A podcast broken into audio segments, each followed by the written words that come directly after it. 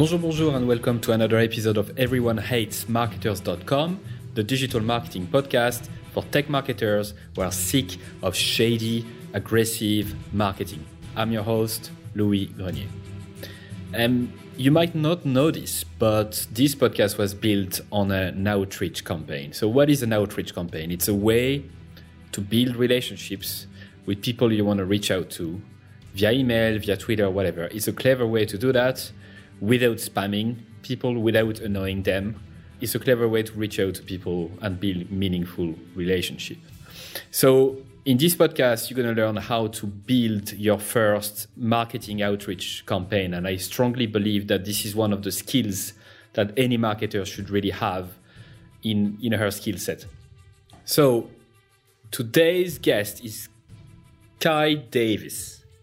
Kai is a freelancer expert. He consults freelancers on how to get more clients. Um, his website is kaidavis.com.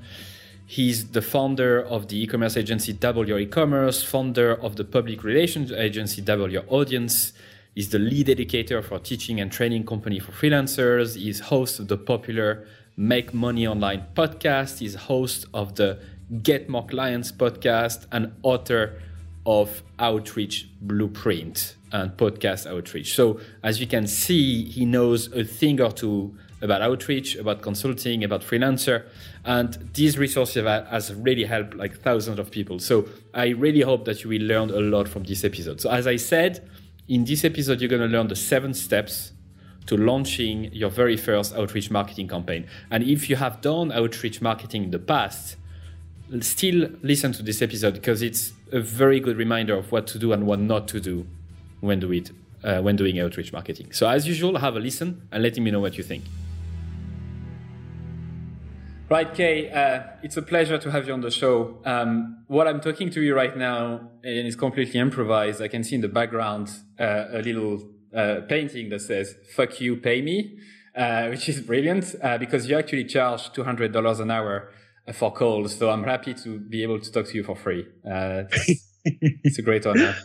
The invoice is in the mail. It might take a little bit to get delivered to you, but I promise it uh, will be in the mail. Oh, that's why. All right. Okay. That's why I'm waiting for the, for the invoice to come. So I have a small story to tell you. Seven months ago, I I had this small project called Transparent Nation, which was about trying to reach out to to founders and marketers who were who were really transparent about what they were doing. So their revenue, their struggles, the lesson they made, the lesson they learned, the mistakes they've made, and all this kind of stuff. And so what I've done is I had put together a list of all of those people based on the articles they wrote. So I would, for example, uh, have like David Darmanin from Hotjar and one of the, his key article around transparency. And I, I, at the end, I had a list of like maybe 400 people and their name, the URL of the article and a description of who they were in order to, for me to, to be a little bit more accustomed to them.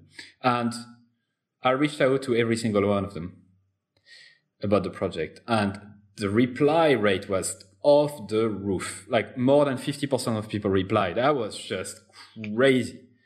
That's and epic. That was really epic. And as of like since this project, that this project was actually the, the start of, of this podcast, that, that transition into this podcast and the relationship I have with David Darmanin now, uh, who's my CEO because I work in Hotjar, uh, or other uh, people I still talk to today, we're all from the same outreach campaign. So in, today we're going to talk about outreach. Um, Wonderful. So why do you think it's so important? Why do you think outreach is, is such an important topic for marketers? So I think outreach is important because it really boils down to stimulating conversations and building relationships. I came into outreach marketing actually through the search engine optimization and link building door. I was years ago working for e-commerce stores, helping them get more links, get more reviews for their products. And I realized there were really, let, us boil it down to a dichotomy. There were two options for initiating these conversations. Emailing people and saying, hey, would you link to my thing? A few people would do that, not so many more people would be responsive to, hey, you're creating awesome things. Thank you so much. Let's let's have a conversation. Let's build a relationship. What are you working on? And I found that by focusing outreach as a whole on stimulating conversations and building relationships, it produces better results because, first and foremost, you're building a relationship, an authentic relationship with somebody. And then that could naturally build towards, oh, would you like to be on my podcast? Or would you link to this resource? Or do you want to collaborate on something? So I think outreach is so important for marketers because if we view it through the lens of building relationships and stimulating conversations with people who are involved in relevant industries or relevant projects, it helps build our network, build our connections, and build a better business and help improve other people's lives. The flip side is it's very easy to view outreach as a one to many, blast it out, email everyone type of tactic. I typically see that on outreach campaigns where people aren't investing a lot of time in qualification or positioning, as uh, Philip Morgan discussed in his interview with you, and how to understand who your actual target market is. So within outreach, I think it's so important because a focus on outreach forces you to understand who you're trying to reach, boiling it down to the best 50 or 100 people to reach out to, and focus first and foremost on building a relationship instead of selling or pitching. Right. So that that's I think the, the, most important point of all of that. As marketers, we tend to forget that those people in the spreadsheets or those people, those numbers in Google Analytics are actually people, and we are social animals. We we want to build relationship with people. That's how things work, really. And to me, it's kind of the basic of marketing. You build relationship, and this is how you grow. So this is the same than to me like word of mouth, right? It's I don't consider that to be a channel at all. I think it's just a natural consequence of good marketing. And outreach, if you do it well, it seems natural as well. It doesn't seem like a channel you're using. It seems just like you're reaching out to the right people, you're asking them the right thing, they give you, you know, their thoughts in return, they help you in return. And that's how you would do it in, in the normal life right? Mm-hmm. Very much so. I mean, so many of the best practices that I espouse or evangelize when it comes to outreach marketing come from saying, how would I email a friend about this? How would I want a friend to email me about this? Uh, there's an article I wrote a few months ago on my blog about the focus or the importance of you focused language in outreach emails, and listeners can find that at kaidavis.com forward slash you. And what I see in emails that I receive, emails I send, there's such a focus on talking about yourself first. I this, we that, our company this.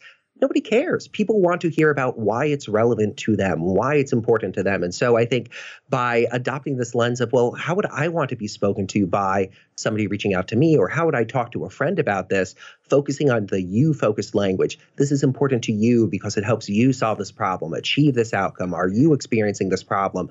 People read it, they put themselves in, let's call it the protagonist's shoes. They're the person, the hero, reading this email, experiencing this on their journey. If we focus on it, on the emails being you focused on building that relationship, we're helping the protagonist achieve their goal. We're helping uncover what their goal might actually be. So, so many things to say about what you just said. But first of all, very nice plug. You managed to to to link your blog in within the sentence. So it's kaidavis.com forward slash you. Really well done. That's that was smooth really smooth. Um, and uh, so, what I want to do today really is is is trying to understand and trying to make listeners understand that this is probably one of the most important things you can do in the business you have, uh, whether it's a big business, a small business, whether you're a marketer in the business, whether you're the founder of the business, outreach is really something you should consider.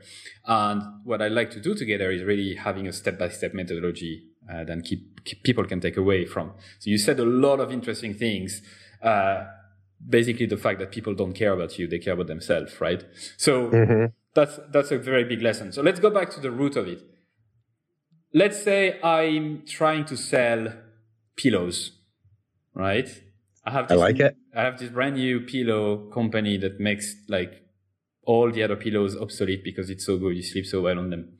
Um, and I want to reach the right people in order to spread the word. First of all, what type of people should I contact? Now, that is actually the question I was going to ask you. So, great job anticipating that. So, the way I typically think about it is first and foremost, well, we have. Uh, we have we start off with an idea of who our target market is. The way I like to think about product creation or product marketing is first and foremost, who are we trying to reach? Let's say we're looking for I'm going to be selfish and pick this because I'm about to head to Burning Man in three weeks from this episode. So let's say we're trying to sell to burners, people who are attending this small 70,000 person arts festival in Nevada each year called Burning Man. And we have pillows. We want to sell pillows to them. So the first question that comes to mind is well, who are we trying to sell to? We're going to sell to people who are attending Burning Man. The second question that comes to my mind as we start to think about outreach and building these relationships, building these conversations is well, why the heck would somebody care about the pillows we have? What's unique about them? What problem does it solve for the person buying the pillow? So, to answer that question, I advocate market research, having conversations with people, uh, understanding what sucks about the pillows they're currently using on camping trips, what's wonderful about the pillows they love, what features do they enjoy, just so we have a better understanding of the entire aspect. Please. So let's let's slow down because you're saying so many good things. We need to we need to to to break that down. So first of all, we identify our target audience. And it seems trivial, but it's actually not. It's a very good exercise to put that on paper. Who am I actually trying to reach? So people in Burning Mans, or as you call them, burners, which is really funny because I've never heard the term before. Uh, so burners. and uh, now that we know who they are, we interview them. So you advocate for talking to them over the phone or even face to face, right? talking to them on the phone, talking to them face to face, researching online uh, forums or communities they're posting in, seeing if they seeing reviews they leave for different pillows, seeing reviews people live leave for different camping pillows, uh, just understanding what the conversation around these types of products is, what they like, what they don't like, what they wish were aspects of the product. All of this, honestly, I think is necessary and valuable before we even say design our amazing, beautiful pillow. We want to understand who we're going to be selling to, what attributes they care about. Do they care about it being compressible and like packing down? Do they care about it being a wonderful, soft, firm resting place for their head while they camp? Depending on these needs, that all informs the type of product we're going to be creating. So I think market research and these conversations with potential customers, prospects, early buyers is incredibly important to understand well, what exactly do people want to buy? And that starts to answer the question of, well, why do they care? If we're creating a pillow that solves these problems, solves these pains for them, it makes it so much easier for them to say, oh, wow, of course I'd go with this pillow. It seems like such a better option for me. Right. So you have your value proposition, you know exactly why you're different uh, rather than the competitors, and you kind of have also key sentences that people will use over and over again in their own words, right? So you'll be able to reuse that in your marketing. So what will be step three once you have that? So, step three is we have an idea of who we're trying to reach. We have an idea of the pains and problems that they're experiencing. At this point, some people might jump to creating the product. We're going to build our pillow and get some ideas of it. I like to jump forward and start understanding through conversations with people, through outreach with people, well, what uh, to a deeper level, what are people looking for? What do people care about? What's interesting or what's an interesting proposition for them? For a product like this, this jumps forward a bit, but I think it's relevant. I think we want to start thinking about, well, we've identified the community we're trying to reach. We've identified what they're looking for in this product where do these people naturally congregate online? Where do they spend their time? What podcasts do they listen to? What sites do they read? What authors do they follow? What magazines offline do they read? What communities do they belong to? Because when it comes time to actually implement outreach and start marketing our product, we want to approach these communities and say, well, hey, we have this thing. It's for the people that make up your community. Would you be interested in learning more about it? Would this be something your audience would care about? Again, it comes down to what's in it for them I find that by first understanding what our product is, why it's relevant to that audience, and then contacting the people who are marketing to that audience or have built up an audience of those people, it's easier to reach people at scale. Uh, that's really similar to what Rand Fishkin is saying uh, about identifying influencers of the people you're trying to reach to. I hate the word influencer uh, and I don't really know how to replace what to replace it with, but VIPs or, or whatever it is. But those people who are basically influencing others through their actions, uh, through their thoughts, um, through what they're doing or what they're not doing. Um, so I very much like that. So would you say this is step three? Like once you have this audience, you kind of understand what influenced those people?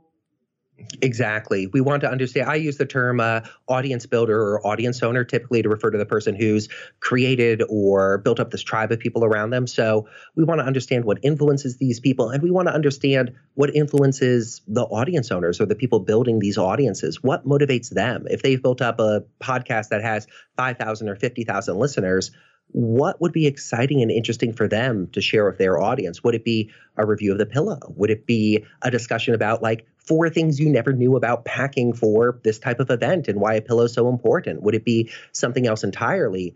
By understanding what both motivates the end buyer, the customer, the hero, the protagonist, and this audience builder, this person we're reaching out to through outreach marketing to build that relationship, it helps us better understand both sides of the equation. How do we pitch something so people are receptive to it as we build the relationship? And what aspects and attributes make sense for our product overall? So people say, oh, wow, this is an interesting product. This seems to help me get towards that outcome I'm looking for. How do I learn more? What's that next step? Right. So we have this list of so-called influencers or as you said like tribe owners or audience owners.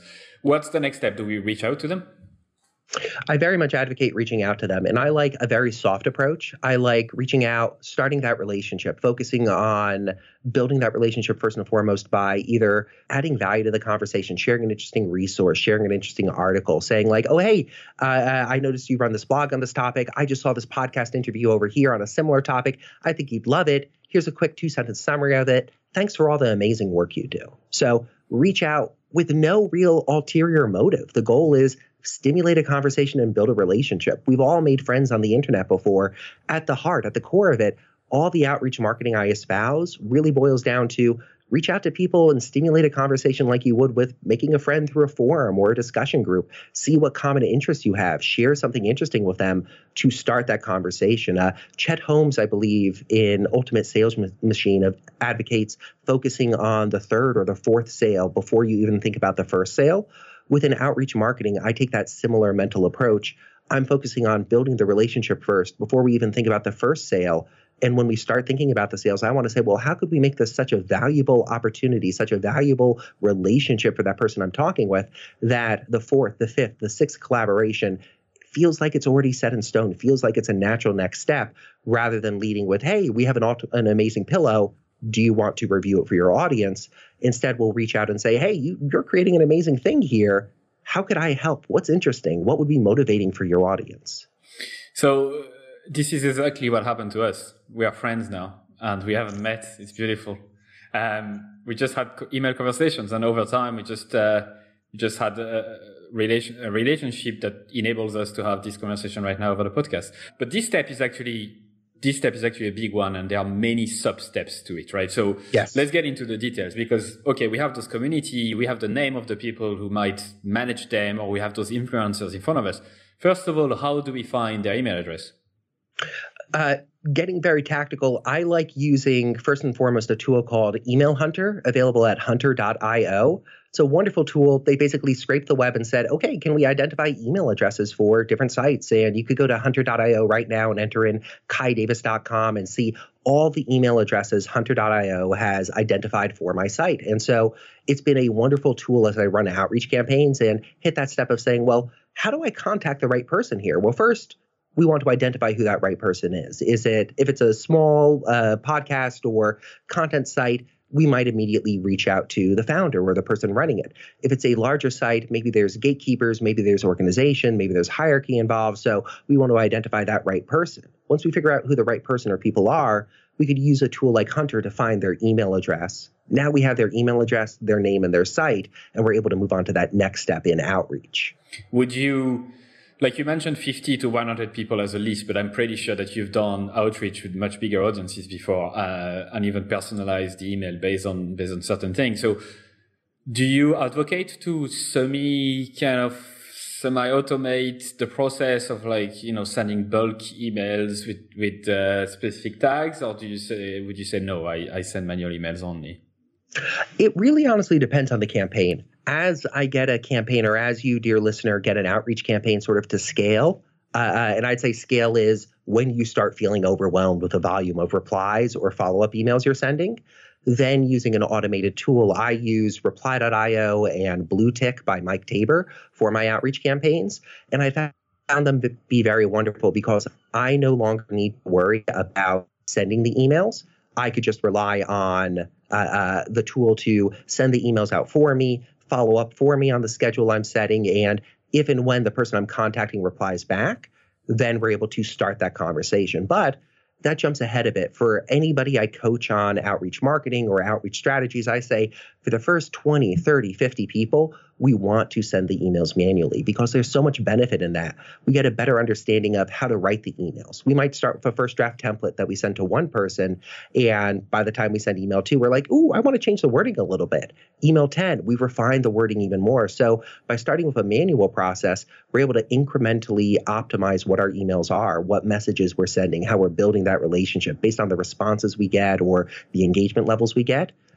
Then we're able to say, okay, let's write this follow up sequence. How do we make sure that people respond to us? Well, the best way to ensure a reply is to demonstrate that this communication, this relationship we're trying to build is valuable to us. And we do that by making sure we send polite, persistent follow up emails that add more value to the conversation we sure uh, i'm sure we've all been on the receiving side of emails that are hey did you receive that last email i sent you? And a week later hey just checking in did you get that last email? And i think of those as non-value added follow-up. It's just basically knocking on the door and saying did you get my letter? What I think is a much better approach is focusing on adding value. So we send a first email to start that conversation. Maybe we don't hear back we already have a second email drafted, which might be like, hey, just following up, wanted to share this podcast interview or this article or this piece of market data on this topic. Burning Man pillows, the importance of pillows for camping, whatever it may be. So we're adding value to the conversation rather than it simply being a, did you get that last email I sent you? It's, hey, here's something of value. Now maybe we're able to stimulate a conversation off of the resource, the podcast, the article, the marketing material, whatever it may be that we sent over and we just follow down the line. If we get no response, we want a third email prepared that adds more value and stimulates a conversation. Typically, I advocate five to six emails in that outreach sequence, but always having it focused on adding more value, stimulating that conversation, and focusing on building a relationship. Right. So my job today is going to be to go back to what you said and, and, and step it down because there's so many things you're saying that are valuable. Uh, so before we think about following up, we actually have to write that email. And you started to mention that at the start, saying it has to be, it has to sound natural, has to sound like it's all about them, not about you. Um, I have a tip for that. Uh, when sometimes, you know, you would write marketing material like an email newsletter or, or, or, or a copy for a landing page, and you're like, mm, that sounds like bad. It sounds salesy. It sounds odd. And usually the best process for that is just to scrap it all together and just voice it out. So I would actually out loud imagine I have a friend mm-hmm. in front of, in front of me, and I would just explain it to him. I would say, well, actually, this feature does that and that, and and it's really easy because you can do it. And then it's much easier. I just write it down as I say it, and it's tough to do because it seems like you have this this uh, this hat on as soon as you try to write. That is like the shitty salesman hat where that makes you say stupid stuff that you will never say in, in person. So maybe you share this, maybe you disagree, but if I write an email, I will always try to do that. First of all, make sure it's about them. And second, make sure it, it reads as if you're saying that to the person in front of you. Completely, completely agreed. I do the same myself. I'll sit down either with a friend or a business partner or uh, somebody I'm just close with and just voice the email out loud to them. And I say, Your only job, dear friend, is to ask, Why would I care? whenever I stop talking because I want to get the person I'm speaking to, the person I'm voicing this email out loud to, to the point where they say, Oh, wow, this is interesting. Tell me more instead of that natural hesitancy, resistance we might have to marketing of, you're just trying to pitch me on a thing. So I think by adopting, a, I see this in programming often as like the rubber ducking idea where, hey, I'm stuck on a problem. I'm imagining a rubber duck. Okay, let me talk through this problem to the rubber duck and see where I get to. I think applying that same process to writing these emails makes perfect sense. Let's voice it out loud. Let's imagine we're talking to a rubber duck. Why should this other person care about what we're promoting and what we have to say? By getting that pushback either internally as we voice our email out loud as we write it or from a trusted associate or a trusted colleague, it forces us to improve our messaging and make it more you focused. Right. So once you have that first draft, you would, you would say to send it to 25, 30 people manually and see what's the response rate. So I, I, I can hear people already t- asking what's the, the average response rate for this type of cold outreach. So what would it be even though it depends on a lot of things. What's the typical reply rate you can see from from those? Honestly, it it varies across the board depending on how refined you've made your target market, how you've qualified your list, and what your message is. What I advocate first and foremost is focusing on a smaller, more qualified list of people early on. So maybe we identify 100 people, and then we say, okay, let's pretend I only have enough energy or enough credits to email 50 of these people. How do I qualify it down just to the 50 or the 25 best buyers, the perfect candidates? If we focus on that qualification first, response rates rise, engagement rises because we're emailing only the best buyers. Uh, uh, beyond that, though, in response to your question, what's the average rate? What could we look for? It really depends. I have outreach campaigns running right now where we have a 3% reply rate and we have a 30% reply rate. And it depends on the audience, it depends on the messaging, it depends on the follow up emails. What I tell people who I coach on outreach marketing is send that first campaign to the 50 or so people see record what your metrics are see what the open rate and the reply rate was across the campaign or per email and then say okay great. This is my baseline. This is what i'm comparing against. Sure somebody might have just written a post about how they got 120% open rate. Good for them. That's wonderful. But for us all we could do is look at past performance and compare our current performance to that past performance. What has been the, the, most successful outreach campaign you've ever done Oh, I. Uh, that's a good question. The most successful outreach campaign was one where the client, a week into it, said, We need to pause because we're getting too good of a results here. And we've spent the entire budget for promotion that we expected. It was uh, promoting a fashion wear company, and we were reaching out to bloggers to build relationships and say, Hey, would your audience be interested in learning more about this product or running a giveaway for your audience? And we had something like an 80%, not reply rate, acceptance rate. People saying, Yes, we'd love to do this incredibly qualified list, incredibly refined messaging. And the owner was like, This is wonderful. You've exceeded expectations. We need to hit pause now because we can't afford to ship more dresses this quarter. Let's da da da move forward. But that probably stands out in my mind as the most successful campaign. And it really comes down to a focus on early qualification. I started with a list of a thousand fashion bloggers and refined it down to probably 250 and a focus on messaging. I'd spent six months studying this industry, studying how these bloggers talked with each other, emailing with them, and understanding the language they use. So when I pitched them and when I worked on building this relationship, it was using their language, their words, their vocabulary, and written in a you focused voice. So when they received the email, it wasn't like, oh, God, not another person pitching me on a thing, but oh, wow, this person is interested in building a relationship, working together in the long term. That's excellent. He's explained what the next step is. If there's a clear call to action, let's move forward. I'm interested.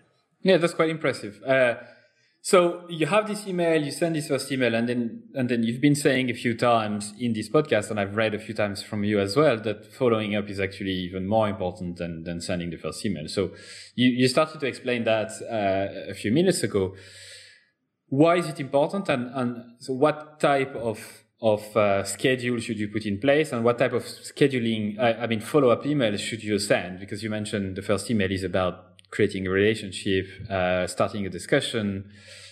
What will be the second one then?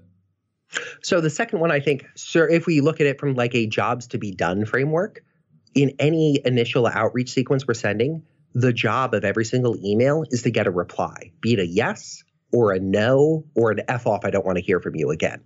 We want that reply because that reply, either a strongly positive reply or a strongly negative reply, lets us know we're touching a nerve, we're engaging, people are responding back. I have outreach campaigns where I could see that uh, a very extensive one I'm running right now, where there's 13 follow up emails. There's one person in the campaign who has opened 11 of the emails so far and has yet to reply. And so that's interesting to me because they're engaging in a sense, they're reading the emails, but it's not enough to get them to reply. I never like being in that middle ground of somebody saying, like, eh, it's good enough for me to read, but not reply. I want to evoke that strong emotion of either, oh, yes, we'd love to work together, or hey, it's not a fit. When we get the not a fit response, we're able to move them off the list and focus just on the best buyers. Right. So, what would be a typical follow up email? What do you focus on?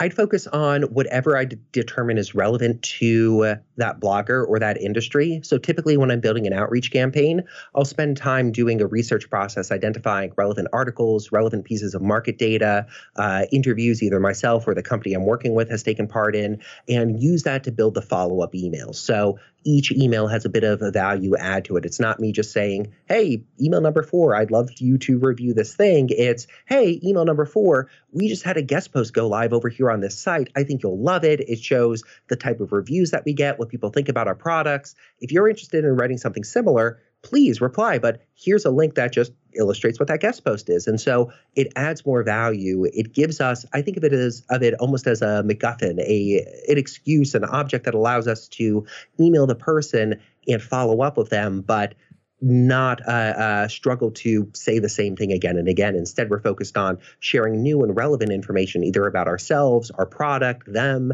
their industry, but it's all under the purpose of stimulating that conversation to engage with them and get that response. And would you send uh, those follow ups manually, or do you have a tool that you also use for that? Early on, initially, I send the follow ups manually just because, again, I think there's value in going through that process, experiencing the pain of following up with 50 people manually and iterating on the copy and the content within those messages. As we start to hit that point of, oh my, I'm sending, you know, 50 emails and I have to follow up with 50 people and I have four follow up emails, this is getting a bit head melty.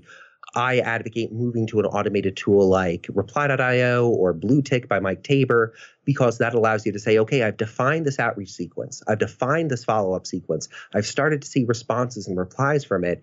Let me load it in place. So now I'm able to delegate to this tool the process of sending the emails, following up if we don't get a reply. And then once somebody does reply, the follow up sequence stops and we're able to engage in that conversation manually, nurturing them towards a strong relationship. So there's not, I think, I, I don't think there's n- something more annoying than this type of email when they are not targeted and when they are like all about the sender. So mm-hmm. to listeners who want to try that out and have never tried before, be extremely careful of what you're sending and to who. Be extremely targeted and really try to picture whether you would be willing to say what you're just writing to this person face to face. If you're not, then you have to either not send it or, or reword it altogether. So don't do the dear sir, madam, this is our SEO professional services. Uh, this is what we offer, bullet point, bullet point. Please don't do that. Um, I do receive a few cold emails that I reply to because I enjoy reading them because they are actually, some of them are actually really well written and you can see that they've made their research, but it doesn't feel like a cold email at all. It feels like they've actually made their research. They know they mention a few episodes. They mention a few things from the episodes that you basically have to listen to it to understand, to know whether it's, it's true or not. So there, there are a bad way and a good way to do it. And, and what you're advocating is definitely uh, the right way. So once we are doing that, we should expect relationships to be built and you shouldn't really drop the ball, right? I mean, you should hopefully put them, those people in a CRM and, and, and keep building relationship. You should subscribe to their newsletter you should follow what they write, what they what they talk about. You should go to their conference uh, and just be the relationship like a normal human, right? Like a human being. Entirely, entirely. I uh, I use Pipedrive as my CRM, and for every single campaign, for every pipeline I have, I have a ready for follow up column. So once we've started that conversation, they've replied, maybe we've had a placement or we've done something together. I want to continue maintaining that relationship. I think one of the biggest fall off points in relationships or outreach marketing or marketing in general is, and I think you talked about this on a previous episode, potentially with Philip Morgan, is you have that sale, you have that engagement, and then there's no attention paid to that customer, that hero, after you've worked on this placement or had a purchase happen or had some conversion esque event happen by focusing on that follow up, by focusing on maintaining that relationship, we A, build a stronger relationship with that person, which will pay off in different ways. B, set ourselves up for additional placements, additional opportunities, additional ways to work together. And so by focusing on maintaining that relationship, building it into a stronger relationship, it pays off for us and it pays off for them and it pays off for each of our respective audiences. So am I in your CRM? Yes, you are. Oh, can't wait for the next follow up. Um, right. So that's been really helpful, and I hope that listeners will have a lot of stuff to take away from. Obviously, they can email uh, Kay Davis if, if they want to. Um, I, I, suppose they just have to go to your to your website, and they'll be able to contact you pretty fast, right? What's the email address that you would uh, prefer? Absolutely. The best way to reach out to me is most likely signing up for my daily email newsletter. I send out a daily tip about freelancing and consulting and marketing, and you're able to sign up for that at kaidavis.com, K A I D A V I S.com. Every email is sent from my personal email address. So if any subscribers have questions, I encourage them write back, reply, ask me questions. I always love being asked questions about freelancing or marketing or outreach. And so the best way to initiate that relationship visit kaidavis.com, sign up for my daily newsletter. If you sign up today, you'll be guaranteed to get tomorrow's newsletter and reply. Tell me about yourself and tell me about what you're struggling with or working on. I always love offering any advice I can. I need to stop calling you Kay because it's actually Kai. Uh, that's pretty bad of me, pretty bad form. Um, so, but we are not over with this episode. And, and if you are, if listeners are planning to uh, to stop listening, it's not the right moment. Um, I have to say your emails are really good. I really love the way you write them, and it really sounds like you're talking to me in a sense that it's a natural uh, flow, uh, which I am trying to do in my own emails, um, but I'm not as as good as as you are just yet. Uh, moving on to bad marketing and, and bullshit marketing outside of what we just talked about. Why do you think marketers have a bad reputation in general? I think it's because I, was just thinking about this question before the interview, actually. So I'm so happy you asked this. I think it's because we see some channel work, like marketers in general. We'll see some innovators, some early adopters test a channel, see great success with it. Let's say Facebook bot messaging. I, I, see reports about like 80% open rates, 80% click through rates. It's an amazing marketing tool. That's great. It's an untapped channel right now, which means people are seeing extraordinary results with it.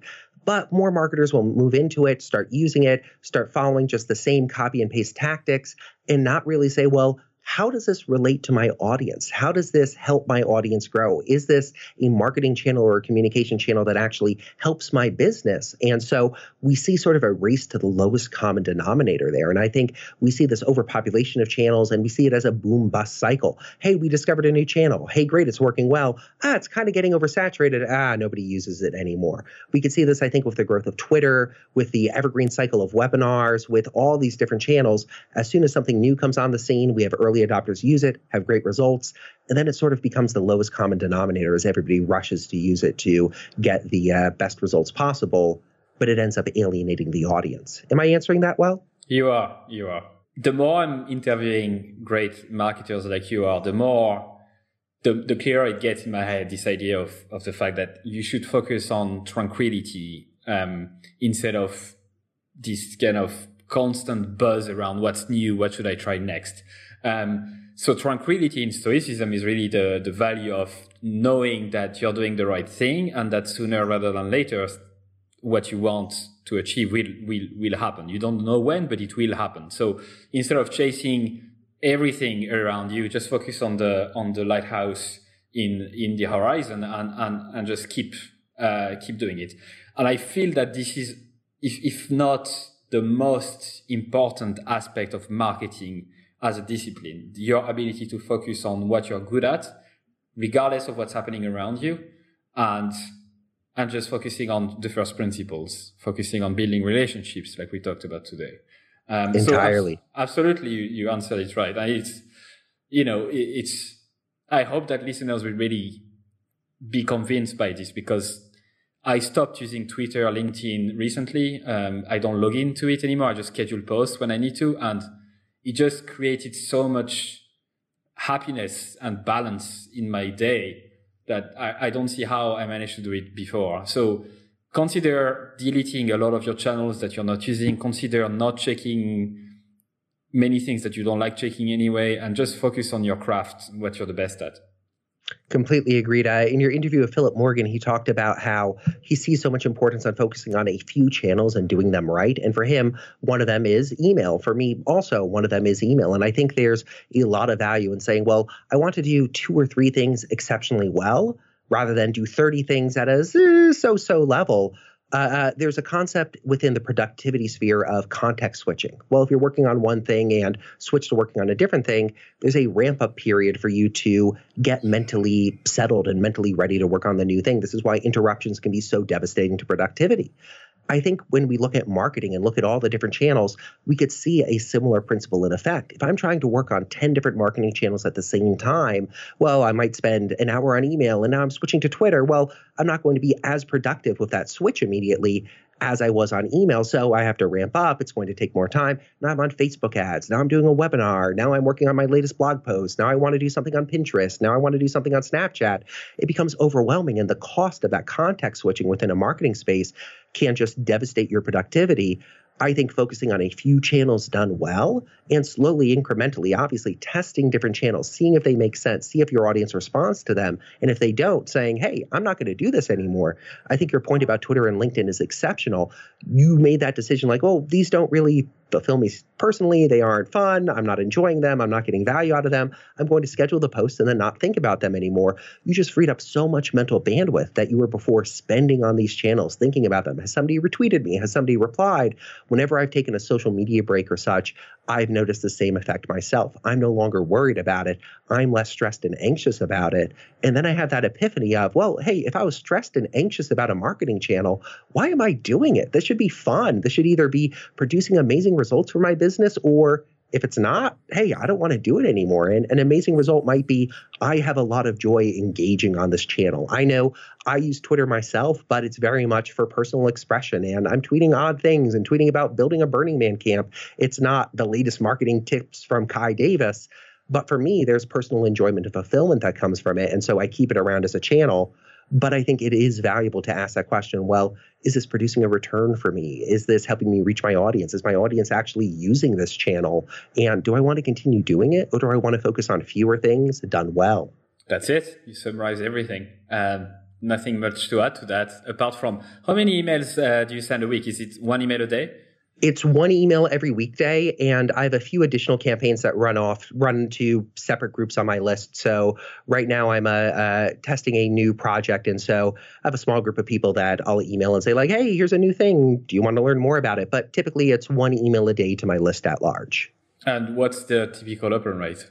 Open rate is around, it varies between 30 and 40%.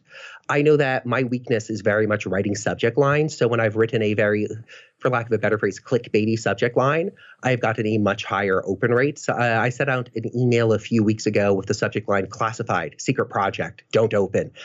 48% open rate, something ridiculous to my entire list. And I had a large number of replies from that. Since it was a short email, with a call to action of like, hey, reply here. And so because I built up this personal relationship with people, people who had received this had been on my list for at least 90 days, it connected with the personality they had been accustomed to. It excited interest. They were like, what is this? Tell me more.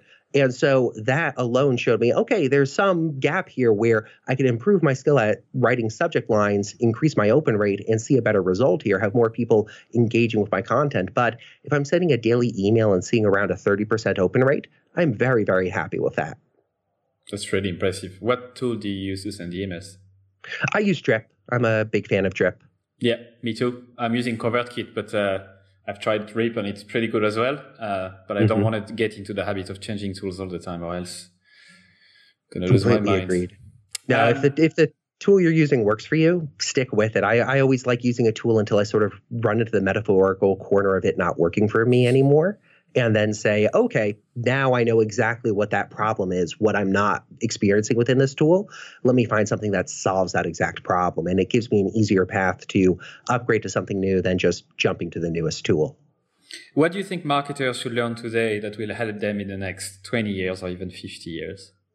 I think it's really a focus on conversation first before automation. I I receive a ton of email because I invite people on my email list, people listening to podcast episodes like this to email me because I believe in the power of conversation. I want to have as many conversations as possible. Uh, for a few months, I was running a promotion on my list for people who engaged at a certain level. I'd send them an email saying, Hey, I want to have a 15 minute conversation with you. Here's a link, schedule a time. I want to talk about whatever would help you grow your business. And I had 30 to 40 conversations with freelancers and consultants on my list off of that. And it was wonderful for me because I was able to learn more about what people were experiencing, what they were going through, what they were doing. It was wonderful for the recipients because they were able to get business advice, they were able to ask questions, and they were able to build a stronger relationship with me. So I very much focus on conversation first. And when I use automation tools or tactics, using them them to serve the purpose of how can this stimulate more conversations? How could this get a higher uh, engagement or a better relationship between myself and the people I'm trying to connect with? What are the top uh, three resources you would recommend marketers Oh, yeah, they're all books. I'm a big reader, and so they're all books that I love. Uh, the first one would be Sean D'Souza's The Brain Audit. It's a transformational book for me. Uh, Sean is a wonderful, wonderful gentleman. His book, The Brain Audit, on why people, on why customers buy and why they don't. I recommend it to every coaching student I work with, every colleague I encounter. The story I love to tell about the book is the first time I was reading it, I was reading it on the Kindle. It was a summer day a few years ago in Eugene. I was walking down to the river just to sit there and read the book and just enjoy a beautiful summer day. And I'm so engrossed in reading the book, just flipping through it. I don't see that there's a parked car five feet in front of me. And I walk face first into the car, leaving a face print smudged into the back dusty window. I tell a friend about it she ends up telling Sean. Sean emails me and he's like, Can I use this as a testimonial? It's pretty funny. And I'm like, Of course, of course. But the book is so good. It literally was a page turner that resulted in me walking into a car. I've read the book probably seven times now. I absolutely love it. Uh, so, again, uh, The Brain Audit by Sean D'Souza you're would be that first a, resource. You're quite a storyteller, and I don't, uh, sorry to cut you, but at the time when we're going to publish your episodes, Sean's episode will be already live. Hey, wonderful. Yeah, it's a fabulous book. I have to say, you must read it. It's a very simple framework to, to write copy that makes sense for your customers uh, and for people you're trying to reach out to. I do use it all the time. Mm-hmm. Yeah, so plus one to this. Yes. Uh, second resource I'd recommend Chet Holmes' The Ultimate Sales Machine. It holds the record as being the book I've marked up the most. I write in the margins of every book, highlight passages, put little flag post it notes in there. It probably has 150 passages highlighted. It is one of the most valuable books I've read in my life.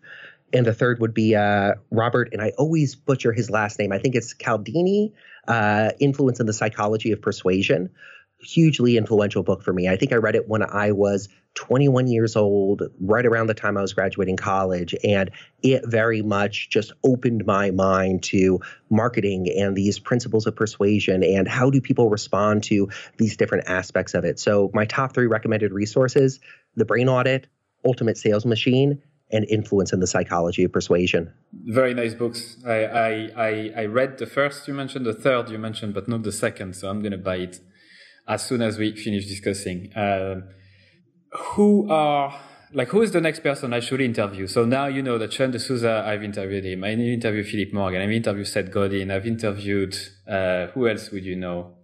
Uh, David, David Darmanin from Hotjar. Who else should I interview? Oh, two friends come to mind. One is Jonathan Stark of Expensive Problem. He focuses on helping software developers understand how to escape hourly billing and how to, and I think part of it is also how to better market themselves, similar to how Philip Morgan talks about positioning. A lot of Jonathan's work is helping people escape from the trap of being a commodity or being seen as a commodity. Uh, the second person would be Nick Disabato, who specializes in conversion rate optimization and A B testing for e commerce stores. He's a designer first and foremost. And so he's taken his design sensibilities and the importance of research backed design and applied it to this world of marketing and A/B testing for e-commerce stores, and generated amazing results. Published a number of books. Recently released a course on A/B testing, the A/B testing manual. I think either of them would be wonderful, wonderful guests. Yeah, I've never heard of them, so I think uh, that would be good guests to to interview and invite on the show. So thank you so much. So Kai, once again, uh, thank you very much for your time. Thank you very much also for all the value you've been providing in this podcast. I have to say just a note for the listeners that might not, might not know that I don't tell my guests in advance of what the topic uh, of the episode will be because I want to make sure we have a normal conversation, not uh, just somebody uh, reading his notes. So I told Kai literally five minutes, no, two minutes before we started to, to record that I will ask about outreach. So thank you for being so uh, accommodating and and uh, and running with it once again, um, how uh, how can people reach out to you and, and start a conversation with you? Absolutely. The best way to reach out and start a conversation would be to sign up for my daily email list at kaidavis.com, K A I D A V I S.com. Uh, it's one of those annoying full page uh, opt-in forms. There's a nice little link that says "Take me to the articles" if you don't want to opt in. But subscribing to my email list gets you the daily articles as they're released. It gets you the most up-to-date content, and it also gives you direct access to me. Just reply to an email and say, "Hey, I have a question about freelancing or consulting or marketing," and I'm always happy to reply and share an answer. Nice. I think that's a wrap. Thank you very much. Thank you so much for having me on. That's it for another episode of EveryoneHatesMarketers.com. And this is the moment where I tell you to subscribe to our email list. So before you leave and go to another podcast or listen to another episode, I don't treat email list uh, the way people usually treat their email list. I really treat that as a, as a one-to-one conversation. So I'm going to send you very short and personal emails every two weeks, I would say. We, I'll inform you of guests in advance. I'll share with you my numbers and how many listens we get. And I'll also ask you for your feedback in terms of the questions we can ask future guests. And perhaps I can also uh, have you on the show uh, someday. So don't be afraid to subscribe. I'm not going to spam you, and you can always uns- unsubscribe for sure if you wish. The second thing we need from you is your harsh and honest feedback. We know that this show is not perfect yet, and we always uh, can improve. So you can send us your email at feedback at everyonehatesmarketers.com. Good or bad, please feel free to send me an email. And the last thing I'd like uh, from you is that if you did like the episode, please share it to your friends, your colleagues, or whoever might like it. And also, please review it on iTunes or another service that you might use to listen to your podcast. Because if you leave us a five star review, it means that more people will be likely to listen and we can spread the word quicker. So, thank you so much once again, and au revoir.